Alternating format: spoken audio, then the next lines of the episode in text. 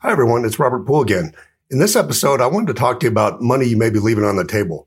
Maybe you're the exception, but I think a lot of entrepreneurs and sales professionals are guilty of this, me included. So let's get started.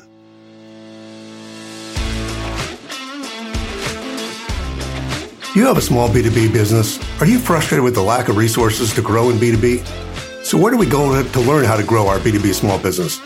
Should we focus on traditional offline methods, online techniques, or both? How do we bring in more clients and revenue and yet keep our sanity? I'm Robert Poole. Join me as I share two decades of B2B growth experience, learn new techniques, and combine both offline and online growth strategies to grow my own business. If you're listening to this podcast, you're part of an elite group of achievers who aren't willing to settle for a, just a nine to five job. Welcome to the tribe and welcome home. Okay, everyone, I hope you're having an awesome day. In the last episode, we talked about how important it is to hire the right people and some ideas on how to do it. In this episode, I wanted to talk about how we as entrepreneurs and salespeople treat the leads in our business. First of all, let me ask you a question. Have you ever seen a situation where a salesperson is handed a stack of leads or, you know, of course, I mean via email or CRM or whatever, but let's just say it's 10 leads that someone else generated either by cold calling, online, direct inquiries, whatever. Um, you know, they took over the, the 10 leads and immediately uh, make a judgment based upon the info provided with the lead, you know, how valuable it is. I mean, that makes sense, right? Go for the lowest hanging fruit. Um, so, you know, maybe they've identified two out of the 10 they think look solid and look like they're at the stage of being able to close them now. Then the salesperson looks at another two or three and says, hmm, maybe I'll call them, maybe not. Um, there could be potential there, uh, which translation means they won't call them. And then the remaining four or five get put into the mental trash can. Uh, they think these leads are garbage and a waste of time. And actually, I think this is probably an optimistic look at any stack of leads, uh, at least on any particular day. It's much more likely that the majority of leads, if not all of them, will fall into the last category of uh, being, you know, quote, garbage in the salesperson's mind. So they won't bother to follow up with the lead. You know, the next thing that usually happens is the salesperson goes to their boss, if they have one, and complains that the leads are crap and asks for new ones. If it's just the entrepreneur doing the selling, you know, they're likely to dump the leads altogether and just try to generate more leads to work on. I've seen this over and over for years, even with my own business partner. When we first started our company uh, over 20 years ago, he owned a high end painting company as well that did a lot of work for celebrities, uh, sports stars, and, and that sort of thing. Like most businesses, though, he still needed business other than the referrals. Uh, so we decided to use our new company Sales Double to cold call general contractors for his company with the intent of finding high-end home contractors, you know, who would need a paint company like his. You know, although it was over 20 years ago, I still remember the outcome as it was such a lesson to me about what most of our clients would face uh, in the years coming. You know, after the initial calls, which, you know, weren't a, very many actually, we had generated 17 leads with uh, some level of interest. I was extremely excited as this, it was the beginning of the stages of our company where I was still trying to convince myself if this worked or not anyway, uh, Kelly, my business partner, took the leads to work them uh, since that was kind of his industry and his company. And about a week later, I think it was, uh, we got back together and, you know, I was all excited and anticipating he was going to give me, you know, a great report, how many appointments he'd set up with contractors and all that. Well, basically, he told me in so many words that, you know, these leads suck and maybe this whole outsourced cold calling thing wouldn't work, at least not for his industry. I was flabbergasted. At first, I didn't know what to do, but then I really wanted to find out where the disconnect was. Uh, so he kind of placated me and I interviewed him about each of the leads, went one by one through all of them. You know, I started the list and soon found out that out of the 17, he only called even five of the leads. I couldn't believe it. He literally prejudged and dumped almost two thirds of the leads without any contact at all. Those ones he dumped uh, because he considered them more send info introductory type of leads. Um, to make matters worse, with the five he did call, he reported that I think it was about three or so that were interested, but wanted to follow up in a couple of months as they were busy or whatever the situation was. Of the couple remaining leads, he finally admitted that yes, he those had potential, and he actually booked meetings with I think two of them. Uh, you know, he sheepishly admitted that it, it, wasn't a fair test of these leads, and the good news is that uh, he was open to it, and we went back and started calling all the leads and doing the follow up. And in the end, he ended up getting a lot of new jobs for several years from that batch of leads. You know, there's not a ding on Kelly as, you know, I've done the same thing. Particularly when I was selling commercial real estate in my 20s, I'd only focus on prospects that I thought I could do a deal with right away with no long term focus. You know, the point of this story is that even one of the co-founders of Sales Double, a company that's cold called, you know, over 30 million uh, prospects and generated millions of leads, even he fell into this trap of prejudging leads.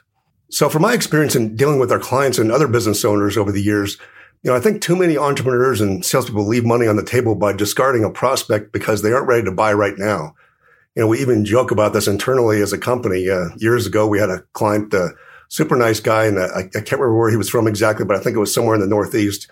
And he had a real heavy accent, and you know, he called us up, uh, you know, after I think a month of of calling, and said something like, you know, these leads does me no goods, you know, complaining that he hadn't closed a deal after using us to cold call for a month. You know, keep in mind that he was a business broker who would make a minimum of five figures for any deal he got. So now when everybody, you know, anyone sees this kind of uh, thought process, we kind of joke and chuckle to ourselves and say, yeah, that client's uh, leads does him no good. I'm not telling you this to make fun of anyone. As I've said, I've personally prejudged leads to my own detriment, but I think it's important enough to remind everyone that it's easy to fall into that trap. You know, if you're managing leads yourself, you have to watch out for this. And if you have a sales team that's handling the leads for you, you definitely want to educate them and keep a constant eye and spot check for things to make sure they don't fall into this trap. Well, some of you may be thinking, well, you know, I've got plenty of, you know, hot leads. I can afford to focus only on the, the lay down sales. And this may be true. And, you know, I think all of us know to focus on the low hanging fruit first as a priority. But, you know, in today's automation, there really isn't a good reason to not to put systems in place to work those weaker, seemingly less interested parties. You know, um, 30 years ago, if you're cold calling, you might have a prospects on a physical three by five card and use a tickler file if you're old, old enough to remember uh, and know what that means. You know, we had legitimate reasons not to follow up on every possible lead. Today, with email automation and CRM systems and all kinds of stuff, there really isn't an excuse. Um, you know, for more on that topic, I did a whole episode on this concept a while back. Uh, I think it was called the key to all prospecting. So I'd recommend you check that out as well. Uh, you also may be thinking, well, you know, that's great in theory, but I'm not sure I buy into the concept that a long-term follow-up uh, on seemingly uninterested or at least weakly interested uh, leads, you know, is worth the time. I would point out two facts. Uh, first of all, think about yourself and how you interact with vendors trying to sell you something. The first time someone contacts you, either on the phone, in person, email, or whatever, it, you know, if you think to yourself, wow, this is a great product. I, I'm really very interested in this do you tell the salesperson in front of you, yes, I'm super interested. It's your lucky day. Close me on this product. Uh, well, maybe you do, but I know I never let on my interest up front. So even if I'm 90% sold on a product or service before the salesperson even opens their mouth, I'm still going to play hard to get. So either I can get a better deal or just, you know, for my own ego and not feeling like I was a lay down sale. Um, you know, so think about it though. Um, what does it look like from the sales pers- uh, person's perspective? They see a decision maker with very mild interest. If they prejudge me as a lead and don't bother to keep following up, guess what? They're not going to get the sale. Either I'm going to call a competitor or even if I'm convinced that I need that company's product and there's no other choice, uh, I'm going to call the company directly and find a different salesperson who actually wants to sell me. I know not everyone's like this, but my guess is that a lot of you are and a lot of our uh, prospects are. Given this, you know, why would we prejudge a lead we're working just because on the surface it's weak? You know, a send info type of lead. Uh, okay, so you're still not convinced. Uh, you know, I'm a numbers guy and believe that numbers don't lie. Uh, well, we've actually done internal studies at our company on client campaigns over time. It's been a couple of years, but I remember we did a case study with a business broker client of ours. We took several years of his data, grouped all his leads together in categories of in-person appointments or you know, hot leads, that sort of thing. Slightly less interested leads that were phone appointments or phone calls, and then types of leads that, you know, what we call send info leads, when a prospect told the caller something like, you know, sure, send me something, I'll call if I'm interested. Basically, what a lot of people would, wouldn't even consider a lead or at best, you know, just a crap lead. Well, we uh, divided these up and we took the deals that the broker had closed, you know, from those leads. And we were astounded to find out that it was almost a one third split, meaning a third of his deals came from in-person appointments or quote hot leads a third came from weaker phone appointments, and a third came from the so-called info or garbage leads, as most people call them. Now, granted, those numbers weren't the same in all clients we've done this for, as it was almost exactly 33% in each category, plus or minus a few percentage points. But once in a while, the math does surprise you. It's like going into the store and buying something and it comes out to even dollars or whatever. Um, you know, other clients we've done this for have similar ratios, although it, you know, might have been 40, 40, 20 or something like that.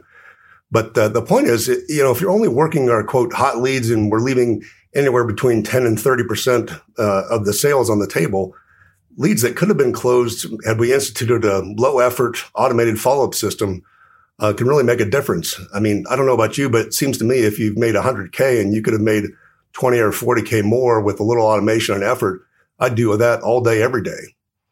So to bring this full circle, I think the topic is particularly important in B2B, especially in high ticket or even high volume, you know, small uh, group of customers, uh, that sort of thing, which is pretty common in B2B. You know, in our realm, we generally don't have a market size of tens of millions of potential customers like some in uh, B2C have. And each good lead that could possibly turn into something really can't be wasted. So takeaways from this episode. Number one, don't prejudge leads you generate or generated for you. If you have a sales team, make sure they don't fall into this trap as it's easy to blame the leads instead of blaming themselves. Two, any type of lead can become a sale. Is an in-person appointment usually hotter than a send info? Sure, maybe in the short term, but over time, a quote, crap lead can be just as valuable as a lead that appears strong up front. And number three, the only way to actually treat all leads as valuable uh, is to have some sort of automation in place to follow up on seemingly less urgent leads by letting the buyers identify themselves over a period of time with good follow up mechanisms. I hope this helped, and I know some will disagree with the concept, and that's fine, but I found over and over again with our own company and with clients this philosophy works, and it's definitely worth your time to implement. Thanks for listening today. I hope you learned something you can implement right away. I know your time is valuable, and it's really an honor to serve you.